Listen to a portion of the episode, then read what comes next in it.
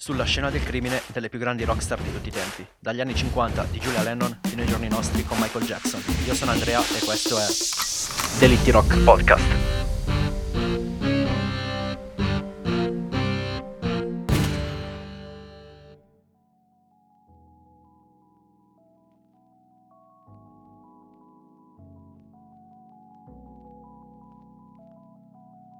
Buongiorno e bentornati su The Litty Rock Podcast e benvenuti finalmente al ventisettesimo episodio. Io sono Andrea e mi vorrei scusare per l'infinita assenza, ma il portatile che utilizzavo in precedenza per registrare ed editare i vari episodi è passato a miglior vita e ho dovuto, piano piano e lavorando, mettere soldi da parte per prenderne uno nuovo. Finalmente ci siamo, quindi non perdiamoci in chiacchiere perché oggi vi racconterò del leader The Queen, una rockstar incoronata come la più esibizionista e sgargiante di tutti i tempi. Sto parlando di Freddie Mercury. Queen said tonight they were planning a big musical event dedicated to their lead singer, Freddie Mercury, who died last night of AIDS. There have been tributes to his talent and his courage from friends and from fans. The Health Minister, Mrs. Virginia Bottomley, predicted his death would have a big impact in preventing the spread of AIDS. Del suo stato di ammalato terminale di AIDS non aveva voluto parlarne per pudore o paura fino a tre giorni fa quando la pubblica ammissione sono ammalato di AIDS aveva gettato nello sconforto amici e ammiratori. È morto a 45 anni questa notte per una polmonite acuta, una delle complicazioni più frequenti in questi casi. Col suo gruppo, i Queen, le regine, lo stesso nomignolo che in Inghilterra si dà appunto ai gay, Mercury aveva venduto 80 milioni di dischi. Altrettanto significativo il titolo del suo ultimo successo, The Show Must Go On, lo spettacolo deve continuare.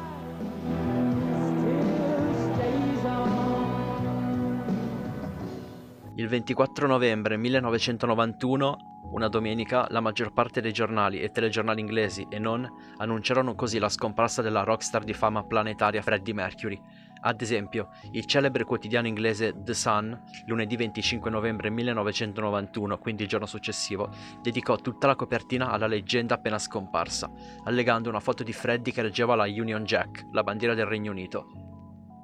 Ma facciamo un passo per volta.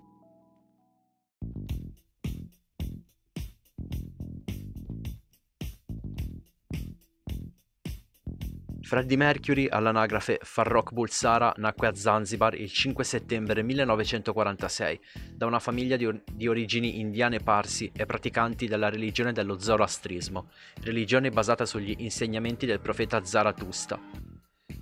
Freddy nacque con una particolarità, quella di avere quattro incisivi in più, di conseguenza avendo più denti del normale la sua bocca era anche più grande, il che gli garantiva di far arrivare più aria nelle corde vocali e grazie a ciò poteva usufruire di una maggiore estensione vocale. Il nome d'arte del leader The Queen deriva dal cognome di un'attrice greca, Melina Mercury, e dal soprannome di quest'ultima, Freddy. I nomi dei genitori del futuro Queen sono Bomi e Gerbul Sara. Entrambi sono venuti a mancare però nel 2003. Fisicamente Freddy assomigliava moltissimo a sua madre, una signora minuta e con i capelli scuri brizzolati. A proposito del nome d'arte, nel 1970 cambiò legalmente il suo cognome da Bulsara a Mercury.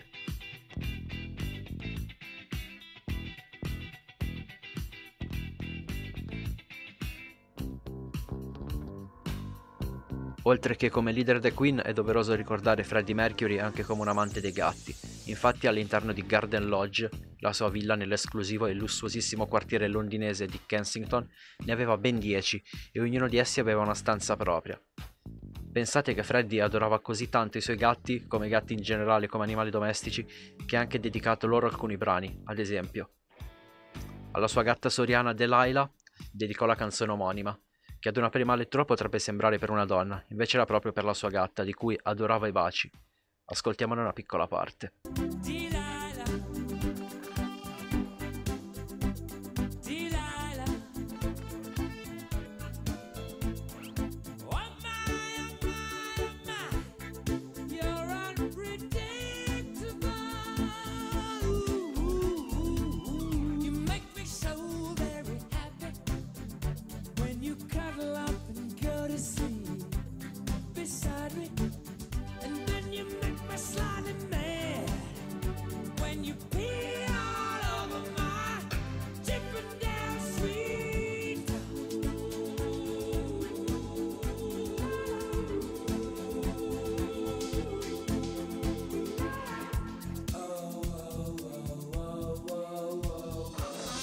Inoltre il primo album solista di Freddy intitolato Mr.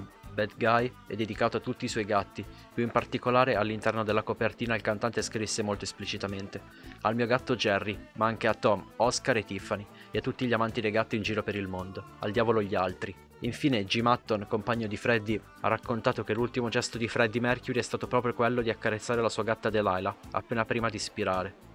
Anche dopo la morte del cantante, proprio Delilah ha continuato ad aspettarlo alla finestra, con la speranza di vederlo tornare. Ovviamente il cantante non ha assolutamente dimenticato di menzionare i suoi gatti nel testamento, indicando chi dovesse prendersene cura dopo la sua scomparsa. Direi proprio un amore incredibile. Freddy adorava anche le carpe koi, infatti nel giardino di Garden Lodge aveva fatto costruire un acquario interrato in cui ci mise 50 koi, tutte le 30 e 60 cm. Il prezzo era tra le 75 e le 2000 sterline esemplare, per un totale di circa 12.500 sterline. Freddie Mercury però non adorava qualsiasi animale sulla Terra, era infatti terribilmente arachnofobico, odiava i ragni, ma non voleva che si faceva loro del male e non avrebbe mai chiesto a qualcuno di ucciderne uno. Preferiva che la persona a cui chiedeva aiuto prendesse il ragno intrappolandolo in un bicchiere o scatola e lo liberasse in giardino.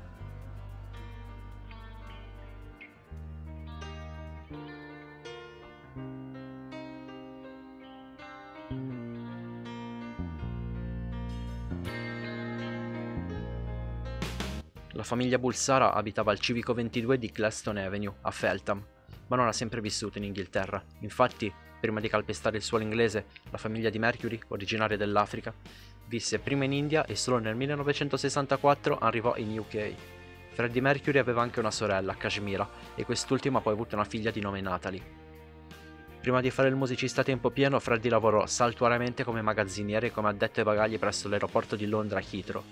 Nel 1970 a Londra Freddie Mercury formò insieme al chitarrista Brian May e al batterista Roger Taylor la rock band Queen, la cui, form- la cui, formazione storica comprende anche il bassista John Deacon, aggiuntosi al complesso un anno più tardi, nel 1971.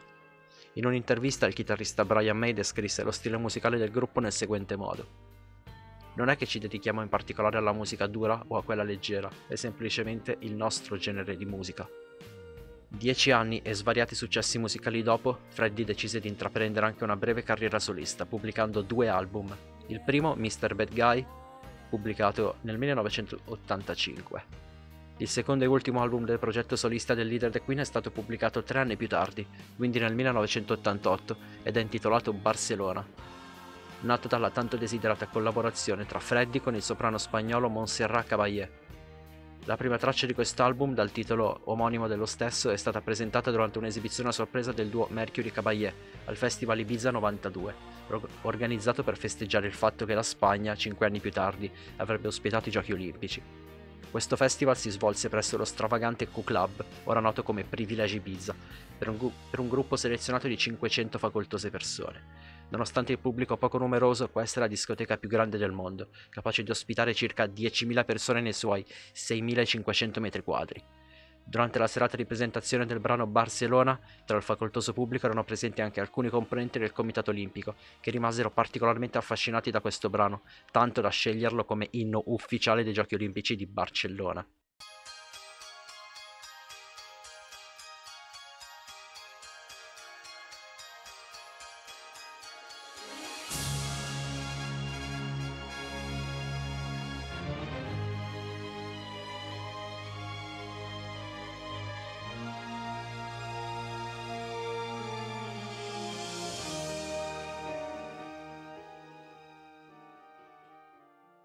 Attualmente la formazione dei Queen è possibile suddividerla in due sottogruppi musicali.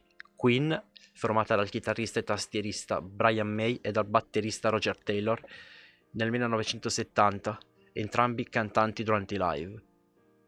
La seconda e ultima formazione dei Queen, attiva ancora oggi, è chiamata Queen più Adam Lambert e comprende Brian May e Roger Taylor insieme al cantautore americano Adam Lambert, band musicale formata nel 2011. Come è possibile notare, in nessuna delle due formazioni prima citate è presente il bassista John Deacon, perché nel 1997 decise di ritirarsi dal mondo della musica. Inoltre, la formazione storica dei Queen è l'unica nella storia dove ognuno dei musicisti è laureato. Roger Taylor, il batterista, ha conseguito la laurea in biologia. John Deacon, il bassista, ha una laurea in elettronica. Brian May, il chitarrista, ha ben due lauree, la prima in fisica, mentre la seconda, conseguita alla veneranda età di 60 anni dopo aver lavorato per circa 30 anni nel mondo della musica, in astrofisica. Infine il cantante e leader dei Queen Freddie Mercury ha ottenuto la laurea in arte e graphic design. Infatti è stato proprio lui a progettare e disegnare il logo della sua band. Inoltre ogni membro della band sapeva cantare, infatti i cori nei brani sono realizzati con le voci di tutti i componenti del gruppo e, e, ognuno dei quattro era polistrumentista. Ad esempio Freddie era in grado di suonare diversi strumenti, come il pianoforte, la chitarra e il clavicembalo.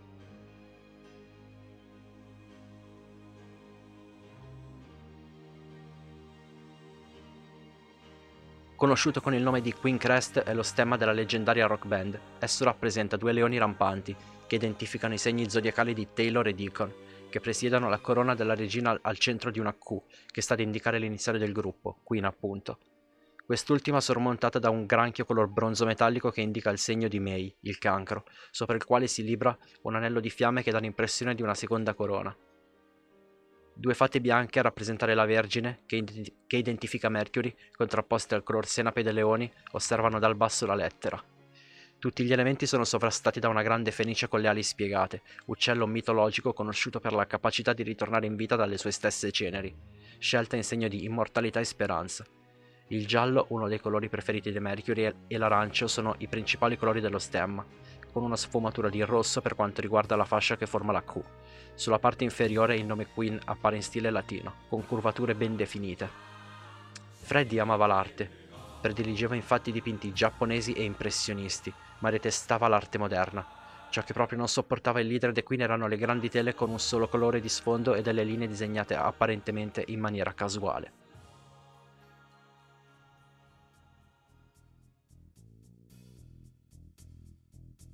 Ecco, adesso prima di proseguire vi vorrei raccontare qualche aneddoto riguardante la musica dei Queen. Io non so suonare la chitarra e non mi reputo neanche un esperto in questo mondo, ma vorrei raccontarvi brevemente un aneddoto, appunto, su una chitarra in particolare, quella di Brian May, la Red Special, chiamata anche Fireplace oppure Old Lady.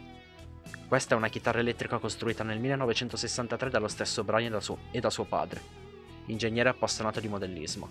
Si presume che il costo to- totale di questo strumento musicale risultò al tempo di 8 sterline, anche se a quei tempi valevano molto di più dell'attuale valuta. All'incirca, se calcolato rispetto all'inflazione, il prezzo si aggira intorno alle 65 sterline attuali, circa 72 euro. Brian e suo padre, chiamato Harold, costruirono questa chitarra perché in famiglia non potevano permettersi di acquistare una costo- costosissima Fender St- Stratocaster o una Gibson Les Paul. Per questo il futuro chitarrista dei Queen, nel giro di due anni circa, riciclò del materiale inusuale per fare il il più della chitarra, mentre suo padre installò il circuito elettrico. Il nome Red Special deriva dalla colorazione rossastra del mogano e dell'unicità dello strumento. Il sistema di circuitazione inventato da Brian May permette una gamma di 13 diverse combinazioni di suono. La timbrica più caratteristica è quella di un suono abbastanza cupo e profondo, aggressivo ed autorevole. Alcuni amici di Brian la chiamarono The Fireplace, dall'inglese caminetto, in quanto il manico della chitarra fu costruito usando la cornice in mogano di un vecchio caminetto.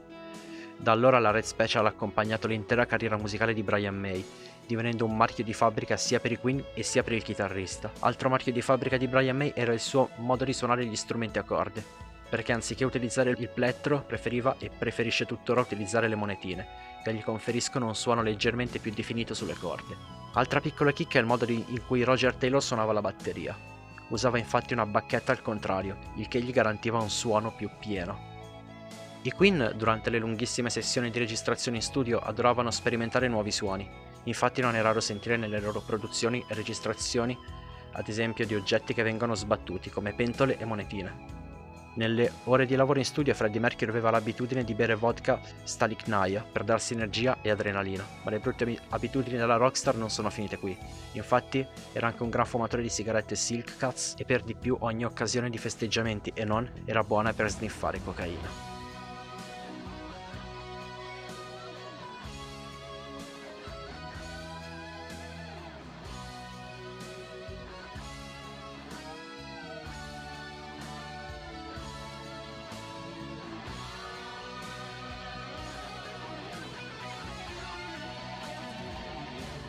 Il 1985 cominciò molto bene per i Queen, infatti l'11 gennaio si esibirono a Rock in Rio in una live performance davanti alla bellezza di oltre 500.000 persone. Concerto che passerà alla storia come il più grande pubblico pagante della storia per un singolo concerto. Sempre nel 1985, in aprile, durante un'intervista, Freddy disse: Do you think you're going to get to heaven? No, I don't want to. You don't want to. No, hell's much better. Look at the inter- interesting people that you're going to meet down there. Che tradotto diventa una cosa tipo: Non sono stato creato per il paradiso. No, non voglio andare in paradiso. L'inferno è molto meglio. Pensa a tutte le persone interessanti che incontrerai laggiù. Qualche mese più tardi, il 13 luglio 1985, all'interno del Wembley Stadium di Londra si svolse la leggendaria performance The Queen a Live Aid, votata nel 2005 come la miglior performance dal vivo di tutti i tempi. Inoltre i Queen stessi sono stati generalmente considerati come il miglior gruppo live di tutti i tempi. Il Live Aid fu un concerto rock organizzato con lo scopo di ricavare dei fondi per alleviare la carestia etiope di quegli anni e la raccolta fondi superò ampiamente gli obiettivi prefissati. Durante questo concerto si esibirono diverse autorità della musica mondiale, ma detta di molti, la performance migliore dell'evento la fece proprio il gruppo di Freddy, che si esibì davanti a 72.000 persone, in un brevissimo live di soli 21 minuti, cominciato alle 18.41. Lo stesso Elton John in un'intervista dichiarò Quel giorno Freddie Mercury ha rubato la scena a tutti. La scaletta dei brani eseguiti dai Queen Live Aid è la seguente. Cominciarono con Hammer to Fall, seguito da Crazy Little Thing Called Love, successivamente il gruppo suonò il brano Bohemian Rhapsody seguito da Radio Gaga. In seguito i Queen suonarono un loro singolo che molto spesso viene utilizzato dal gruppo come encore final, cioè We Are the Champions. E infine più tardi quella stessa sera Freddie Mercury e Brian May eseguirono Is This the World We Created, i cui ricavati furono completamente devoluti in beneficenza al Save the World Children Found. Inoltre è doveroso citare anche le improvvisazioni a cappella di Freddie, in cui recitò una lunga nota sostenuta che divenne conosciuta come The Note Heard Around the World, la nota udita in tutto il mondo.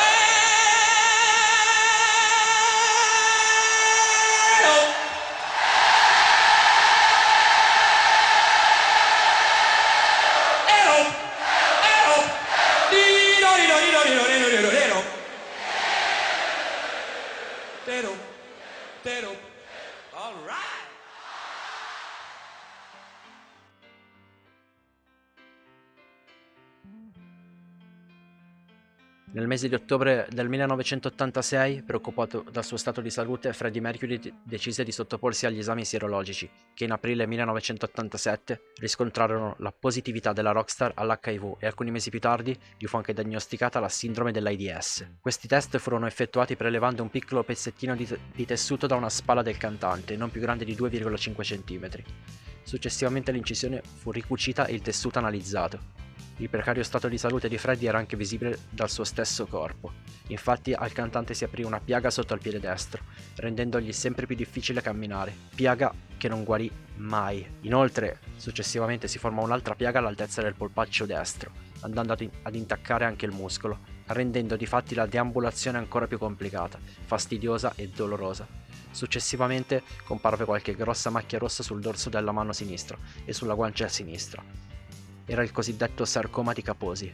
Per nascondere questi difetti dati dalle malattie, la Rockstar fece cancellare le prime macchie con uno speciale trattamento al laser, che andava a rimuoverle molto lentamente. A causa di ciò, quando doveva fare apparizioni in pubblico, copriva le macchie con un po' di fondotinta. A peggiorare le cose, gli si aprì anche una grossa piega su un lato del polpaccio destro, che venne curata attraverso speciali trattamenti atti a fermare l'essudazione, ma anche così facendo questa piaga non guarì mai del tutto. Freddy fu anche sottoposto ad alcune cure palliative con medicinali sperimentali, fatti entrare di nascosto a Garden Lodge.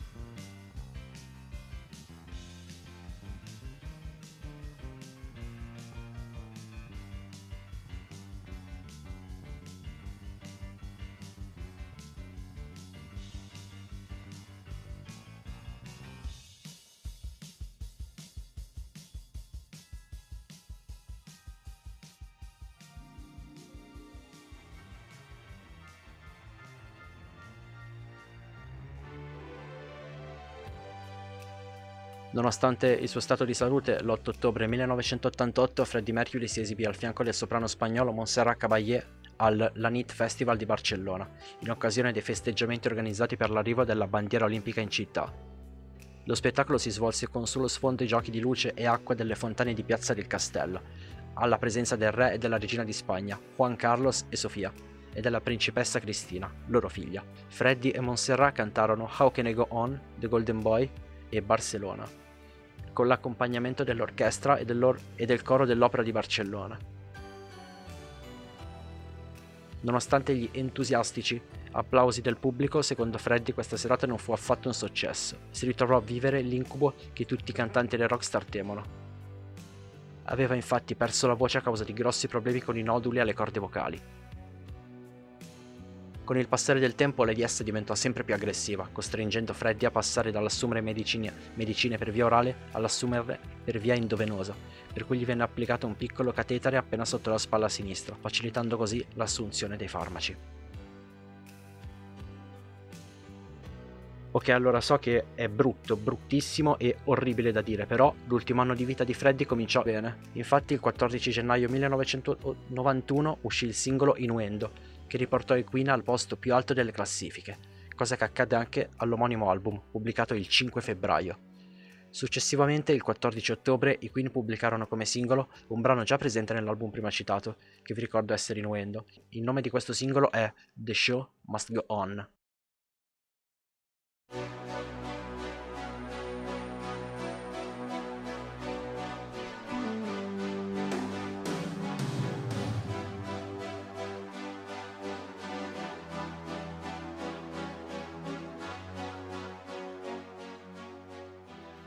Freddie Mercury ha cantato il tema della morte nel secondo verso di Bohemian Rhapsody.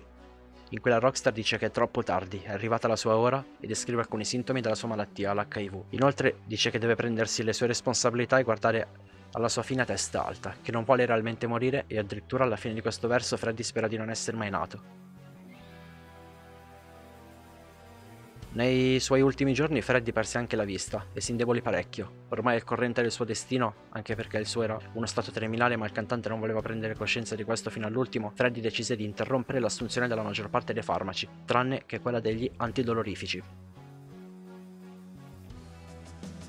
24 novembre 1991 18 e 48 il giorno in cui Farrokh Bulsara, in arte Freddie Mercury, diede addio al pianeta che lo ha reso una rockstar, acclamata in tutto il mondo. Una rockstar che ha segnato un'epoca in musica, i cui brani sia quelli composti da solista e sia quelli composti con i Queen non saranno dimenticati facilmente. Alle 5 e mezzo della mattina del 24 novembre 1991 Freddy entrò in coma, dopo un attacco di brividi, ed è irrigidito, con la testa in posizione innaturale e gli occhi puntati verso l'angolo alle sue spalle. I medici privati della rockstar provarono a scuotere dolcemente e delicatamente il cantante, ma lui sembrava non accorgersi di nulla.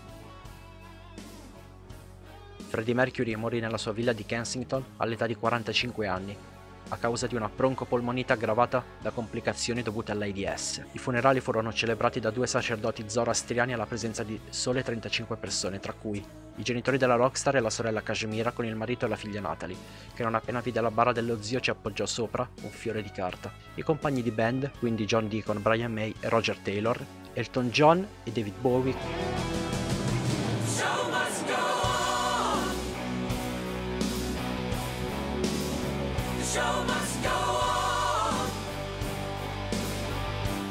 La cerimonia funebre, assediata dai mass media, cominciò sulle note della melodia You've Got a Friend, nella versione di Arita Franklin, e si concluse con la prima citata Montserrat Caballé, che in onore di Freddy cantò un brano di, Gi- di Giuseppe Verdi, intitolato D'amor sull'ali rosee.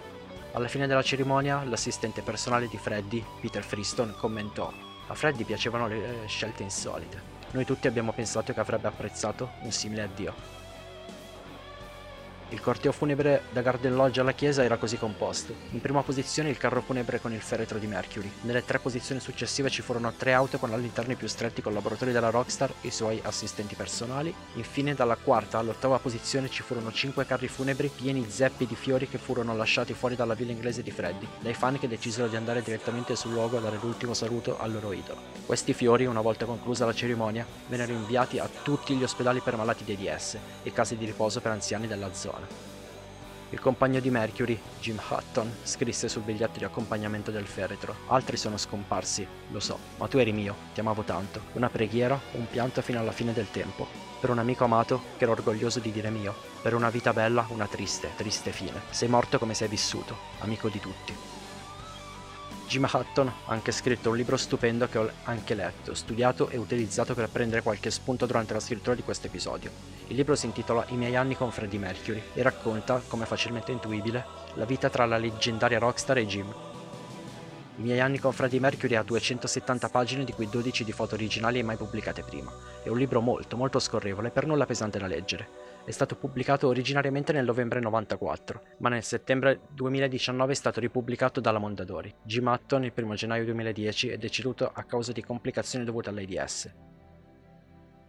Jim Hutton e Freddie Mercury cominciarono la loro relazione molti anni prima che fossero riconosciuti matrimoni tra persone dello stesso sesso. Infatti Jim e Freddie non erano, non erano sposati, ma nonostante questo indossavano ugualmente una fede nuziale, che l'ex Win aveva al dito anche quando morì.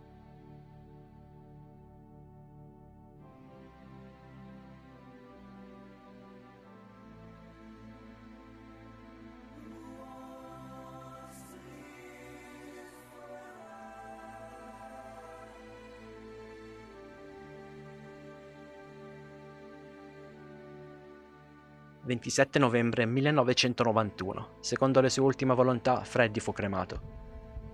Il servizio funebre ebbe inizio alle 2 del pomeriggio. La bara venne po- posizionata al centro della chiesa, subito sotto l'altare con la famiglia della rockstar alla destra i più stretti collaboratori di Mercury e i suoi assistenti personali alla sinistra. Dopo la cremazione le ceneri di Freddy furono affidate ad un'amica, in- ad un'amica intima, nonché assistente personale del cantante, Mary Austin la quale le conservò nella sua camera da letto per circa due anni e successivamente le sparse segretamente nel luogo scelto dal cantante, che si presume essere il ciliegio nel giardino di Garden Lodge.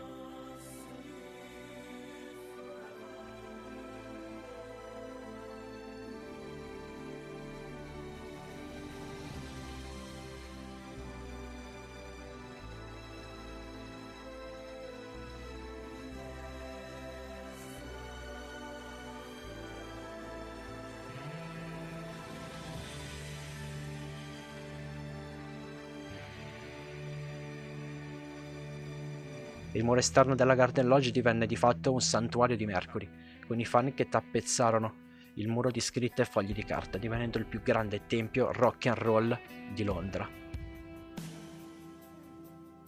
Musicalmente parlando, la musica di Freddie Mercury e dei Queen è rappresentata da generi, da generi musicali quali il glam rock, come ad esempio I Want to Break Free, l'hard rock, come ad esempio One Vision, il rock progressivo, come ad esempio The Show Must Go On, e l'operatic pop, come ad esempio Bohemian Rhapsody. Per farvi davvero capire i risultati raggiunti da Freddie nella sua carriera vi racconto un po' di numeri. Freddie Mercury con il suo gruppo Queen fece 707 concerti tra il 1971 e il 1986, calcando i palchi in 26 nazioni. Attualmente il record di concerti in un solo anno è detenuto dal DJ e produttore Steve Aoki, con circa 350 concerti all'anno, vale a dire una media nei periodi più intensi di circa 3-4 date ogni sera. In tutta la sua carriera Freddie pubblicò 40 album. Come membro dei Queen venne inserito nella Rock and Roll Hall of Fame nel 2001, mentre singolarmente entrò a far parte della Songwriters Hall of Fame nel 2003. Nel 2004 entrò anche nella UK Music Hall of Fame. Nel 2008 la rivista statunitense Rolling Stone lo classificò diciottesimo nella classifica dei migliori 100 cantanti di tutti i tempi, mentre l'anno successivo si piazzò al primo posto tra le voci rock per Classic Rock, un'altra rivista a tema musicale. Facendo un passo indietro di qualche annetto, nel 1990 i Queen guadagnarono il Brit Awards per il loro straordinario contributo alla musica inglese, e l'anno successivo questo premio lo guadagnò anche Freddie singolarmente. È doveroso ricordare Freddie Mercury anche per le sue straordinarie, leggendarie e chi più ne ha più ne metta esibizioni dal vivo. Iconiche sono le fotografie che lo ritraggono con la, con la classica mezzasta microfonica in mano. Mi, mi vengono in mente anche i pazzeschi look di Freddy durante i live, dal classico White Lover, composto da una semplicissima canottiera bianca, jeans, cintura e bracciale al braccio destro borchiati, alla memorabile giacca gialla in pelle, di stampo militare, che fu realizzata da Diana Mosley, costumista di fiducia dei Queen, indossata durante il Magic Tour del 1986, per concludere con forse il biglietto alla visita di Freddy, il look da regina con mantello e corona, diventato poi uno dei loghi dei Queen. Che dire, Io, Freddie Mercury, preferisco ricordarlo così, una rockstar ma allo stesso tempo un uomo timido che nel carattere non ha, nu- non ha nulla a che vedere con una rockstar. Freddie lo voglio ricordare con i suoi look stravaganti, eccentrici e vistosi. Non voglio ricordarlo come un drogato che sniffava coca appena ne aveva l'occasione. Non mi piace l'accostamento Freddie Mercury e droga. No, Freddie Mercury era e sarà l'unico, un magazziniere che qualche anno dopo aver lasciato il lavoro cambiò il corso della storia musicale. Due citazioni di Freddy per concludere. Io non sarò una rockstar, io sarò una leggenda. Ho sempre saputo di essere una star e ora il resto del mondo sembra essere d'accordo con me. E con questo ho concluso questo episodio. Io sono Andrea, vi ricordo di seguirmi su inst- Instagram a chiocciolina Cycling Davis e anche che questo format è disponibile su molteplici piattaforme come Apple Podcast, Spotify, Overcast e Castbox e infine Google Podcast. Condividete questo episodio ovunque nel caso vi fosse piaciuto e ci vediamo sabato prossimo con un nuovo episodio.